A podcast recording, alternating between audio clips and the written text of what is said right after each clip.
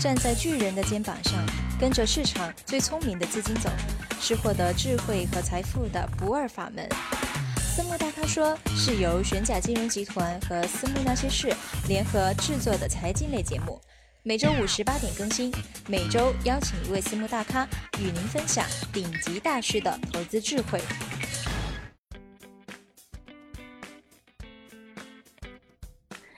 亲爱的听众朋友，大家好，欢迎收听私募大咖说。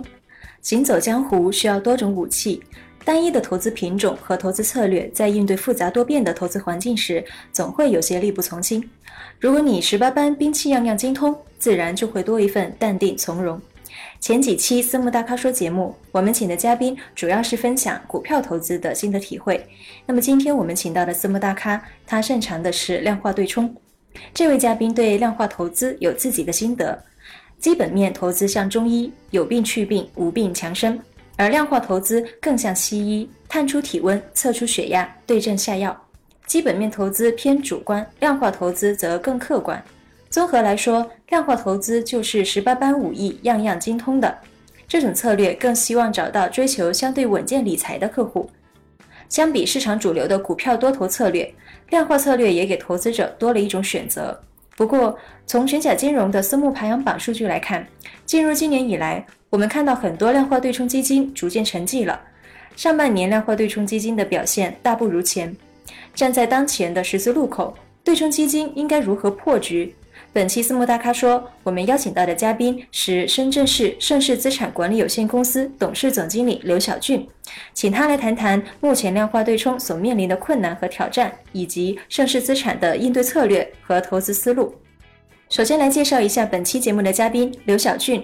深圳市盛世资产管理有限公司董事总经理，多年从事金融科技投资交易工作。海外工作期间，曾任职麦格里投资银行衍生品科技交易部、高盛亚洲销售及交易科技部，转战于纽约、华尔街及香港两地，设计及开发全球量化投资交易系统，支援上亿美元的交易。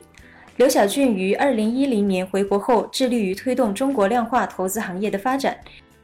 并于二零一二年成功推动发行中国第一支全自动量化投资基金专户产品，至今推动发行几十亿资金规模的不同类型的中国量化投资金融产品，累积了丰富的中国本土量化投资实战及合作经验。刘总好，和听众朋友们打个招呼吧。呃，各位朋友，大家好，我是深圳市盛世资产管理有限公司的合伙人刘晓俊。今天非常感谢玄甲金融私募大咖说的邀请，可以在这里跟大家分享一下我们盛世资产的投资理念和未来的发展。嗯，您认为目前量化对冲所面临的困难和挑战是什么？是什么原因导致了这样的困局？嗯，对此您有什么应对措施呢？请结合市场现状来具体谈一谈。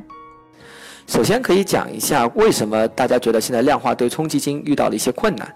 而整个量化对冲遇到的困难，其实最主要的就是因为股指期货的受限。大家都知道，现在单账户的股指期货每个账户最多每天只能做十手，那么也就是只有一千多万的一个金额。面对这样的一个情况呢，导致整个股指期货在股灾之后严重的贴水。那如果说股指期货每个月贴水有百分之二到百分之三的话，也就是说我为了去对冲这些股票，我每个月要额外付出百分之二到百分之三的一个利息给到这个市场，所以导致今年从股灾之后限仓之后，整个的股票阿尔法策略就没有办法有一个比较好的收益。而大家看到今年以来整个的商品期货 CTA 还是发展的比较不错的。那么我们认为呢，对一个量化的一个基金来说的话呢，第一，我们可能要加大我们的研发能力，在产品上、在策略上不断的创新，从而创造出一些新的收益点。不能说我股指期货受限了，我只会做股票阿尔法策略。比如说，其实量化的策略它是有很多的不同的做法的，而且可以分散在很多不同的品种，包括在股票，可以在股指期货，也可以在商品期货，甚至像现在的黄金 TD 以及期权等。那么，首先我们要针对每个品种可以做不同的量化策略。其次呢，我们可以在策略上做一个分散。第二呢，由于现在的一些限制，那么包括一些监管的力度越来越强，其实我们量化的私募也应该顺应市场，去发行一些更适合监管、适合这个市场的产品。比如说现在监管要求我们去杠杆，那我为什么还要做杠杆化的产品呢？其实我可以多做一些管理型的产品。当然，在管理型产品里面，我可以做一些，有些是偏股票的，可能有些是偏期货的。那么偏股票的收益可能就相对稳健一点。用对冲的手法的话，如果说是偏期货的，因为商品期货啊、股指期货，它天然是带杠杆的，其实还是可以得到一个比较好的收益。那么也可以把它发成不同的产品，针对风险偏好比较高以及风险偏好比较低的一些客户来进行售卖。最后呢，就是我们也要找到适合的客户。我们不能说找到的客户全都是啊，我要求今年翻倍的这些客户。反而量化投资更希望找到是一些追求相对比较稳健理财的一些客户。那么我们可能可以通过跟银行的合作、一些大型券商的合作，把这些客户筛选出来，呃，最后为他们进行一个服务，达到每年为他们资产进行一个增值的目的，而不是说找一些希望每年翻倍的赌性比较大的客户。这样的话，我们就也比较难以服务，也难以让这些客户满意。所以总体来说，未来。的一个应对方式，我们认为第一就是要加大研发能力，多策略、多产品，以及找到适合的客户。相信这几点之后呢，我们的量化私募会发展的越来越好。从刚才的分析啊，我们可以看出，无论是对现状还是对未来，刘总的思路都是非常的清晰的。那么您认为下半年量化对冲基金的表现是怎么样？有哪些黑天鹅需要特别防范呢？我认为呢，在经历了上半年比较惨淡的一个行情之后呢，下半年量化对冲基金的表现反而会有一定的提升。我们可以从分策略来讲，第一个大类的策略可能就是刚刚讲到的股票的阿尔法策略。由于上半年呢，平均每个月股股指期货的贴水都达到百分之二到百分之三，所以上半年为了对冲，可能要基本上付出百分之十五到二十的一个。呃，整个的一个利息来做这个股票阿尔法策略，但是到了下半年之后呢，现在整个的贴水情况已经变为百分之一每个月，也就是说整个下半年可能只要付出百分之六到百分之八的一个利息，就可以做到这个股票的对冲。那么这样的话，就使得股票阿尔法的策略的整个的一个业绩会有一个比较大的提升。但是呢，我觉得可能还是要防范的一些黑天鹅事件，就是类似像二零幺四年十一月份这种股票阿尔法黑天鹅的再现，比如说大盘疯狂的拉升。然后造成那个我们，因为现在我们的股票法策略毕竟还是在全市场选股，如果突然之间大盘又疯狂的拉升的话，可能会造成一个亏损。同时也要小心，比如说中小票或者一些注册制它的一个出现，导致一些中小票的暴跌，也会可能导对这些股票阿尔法策略有一个比较大的一个影响。所以我们也要实时的关注新的政策的出现，那么来呃做好我们的一个仓位一个风险的控制。第二呢，就是股指期货的 CTA 策略，其实整个上半年跑下来，虽然说单产品只能跑一千万，但是它的年化收益率我们做下来还是很高的，可能今年也可以有接近百分之二十左右的年化收益。所以呢，其实股股指期货 CTA 策略还是非常适合去做的。但是呢，由于现仓的作用，我们就没有办法单产品做得很大，所以我们也是希望下半年如果说能够把这个现仓打开，比如说从每每个产品每天十手，比如说开到二十手或者三十手，那么这样的话就非常足够我们去做这个策略并进行盈利了。那么它所需要防止的黑天鹅就是大盘可能一直处于处于一个无序的一个波动，一个窄幅波动。那么这种 CTA 的策略，如果是追逐趋势的话，就比较难以挣钱。那么第三呢，就是我们整个的一个商品的 CTA 策略，它里面呢也分成一个商品的趋势策略和一个商跨商品的套利策略。那么从商品趋势策略来说，上半年的表现非常好，年化接近有百分之四十，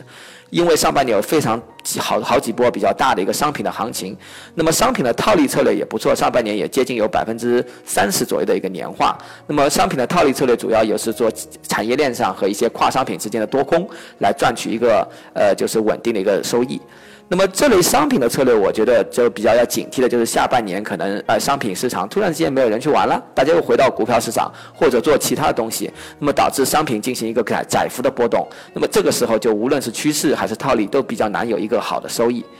那么第四呢，就是我们现在还在做的比较多的，比如说包括国内的金银铜和那个海外的金银铜的一个套利。那么这个在上半年的年化收益也接近有百分之四五十，是非常的高。但是由于这类的策略呢，它需要一半的人民币和一半的那个美金，那么可能在这个汇率上会有一定的风险，因为就怕比如说我两头做的时候，美美人民币这里越来越多，然后美金越来越少，突然之间民人民币又有一个比较大的贬值的话，那么我赚的收益可能就会被这些东西所吃掉。那么，所以从从整个来说的话呢，我们下半年还是继续看好这个商品，的相关的一些策略。如果说股指期货的现仓打开，我们认为股指期货类型的策略是非也会非常好。同时呢，阿尔法策略会有一定的提升，但是目前仍然是属于一个贴水的状态，可能即使提升之后，也只能去到一个百分年化百分之十几的一个收益，并不能像牛市的时候它非常高的一个收益。嗯。刚才刘总把下半年量化对冲不同策略可能的演化逻辑和需要防范的黑天鹅都说得非常清楚了。那么您认为下半年商品期货有哪些机会是值得量化 CTA 投顾去关注的呢？请说明您的逻辑。呃，其实总体来说呢，今年量化的 CTA 投顾一直都很关心这个商品期货。那么总体来说，就是下半我们做做商品期货的主要有两大类的主要策略。第一大类呢，就是做商品期货的一个趋势的一个跟踪，比如说有些商品如果它出现突然出现一些暴涨或者暴跌的趋势。第二类呢，就是我们仍然会继续深挖可能跨商品之间的一些关系，比如说像商品的产业链上下游。也是我们下半年进行一个深挖掘的一个主要的一个目标。同时呢，如果说出现一些稳定关系受到破坏的情况下，我们就会毫不犹豫的用这个策略进行一个套利。第三呢，就是我们是因为上半年也做了整个的国内的金银铜商品期货以及海外的金银铜的商品期货的一个套利。那么下半年呢，我们也会在这一块会继续的一个挖深，因为大家也看到，就是现在整个国际市场非常波动。那么国内市场的金银铜呢，其实跟它是有非常大的一个关联关系的。那么在国际市场一旦波动起来的时候，国内市场还没跟上的话，我们就可以进行一个套利。比如说像当时那个脱欧那一天，国外的黄金突然暴涨，我们的策略当天就赚了大概有百分之三点多。那么最后呢，我们也会关注，比如说最新出来像黄金 TD 之间的一些一些这种这种商品之间的一些情况，所以也可以做一些关于这这方面商品的一些套利的策略。请问您如何看待期权、分级基金、ETF 等品种的套利机会？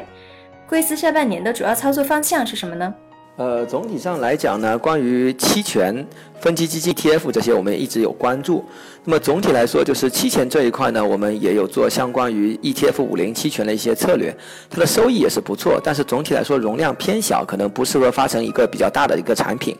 那么第二呢，从分级基金和 ETF 套利呢，其实在牛市时候的确是产生了非常多的套利机会，包括股灾之后有一段时间分级基金也是很不错的。但是从二零幺六年以来呢，这些方面的套利的机会就非常小。比如说像 ETF 套利，其实你只能做深水的套利。那么现在基本上都处于一个贴。这类状态其实你是非常难做的。那么下半年如果说这这方面的一些策略会不会还有机会，我们可能还要进行一个观察。那么对我们盛世资产自己来说的话，由于我们一直是强调研发、强调我们多策略，所以呢，我们下半年还是会以现在仍然能够盈利的一些策略作为主打，包括我们现在一些全市场选股的股票阿尔法策略。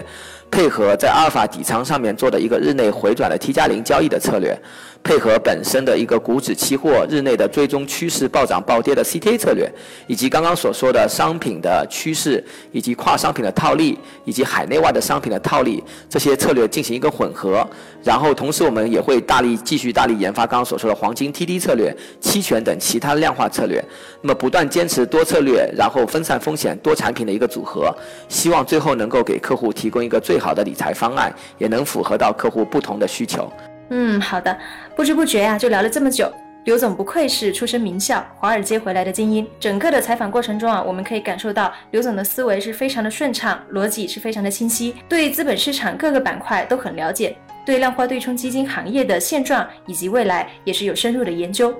那量化对冲呢，需要十八般兵器样样精通，其实也需要做大力资产配置。这和玄甲金融的主业 FOF 基金也有异曲同工之妙，因为 FOF 也是做大类资产配置的。最后，感谢刘总在百忙之中接受玄甲金融私募大咖说栏目的专访，祝盛世资产在资本市场大展宏图，越来越好。到最后，再次感谢大家对我们呃盛世资产的一个呃支持以及本次的一个聆听，谢谢大家。玄甲金融祝大家投资顺利，生活愉快，周末愉快。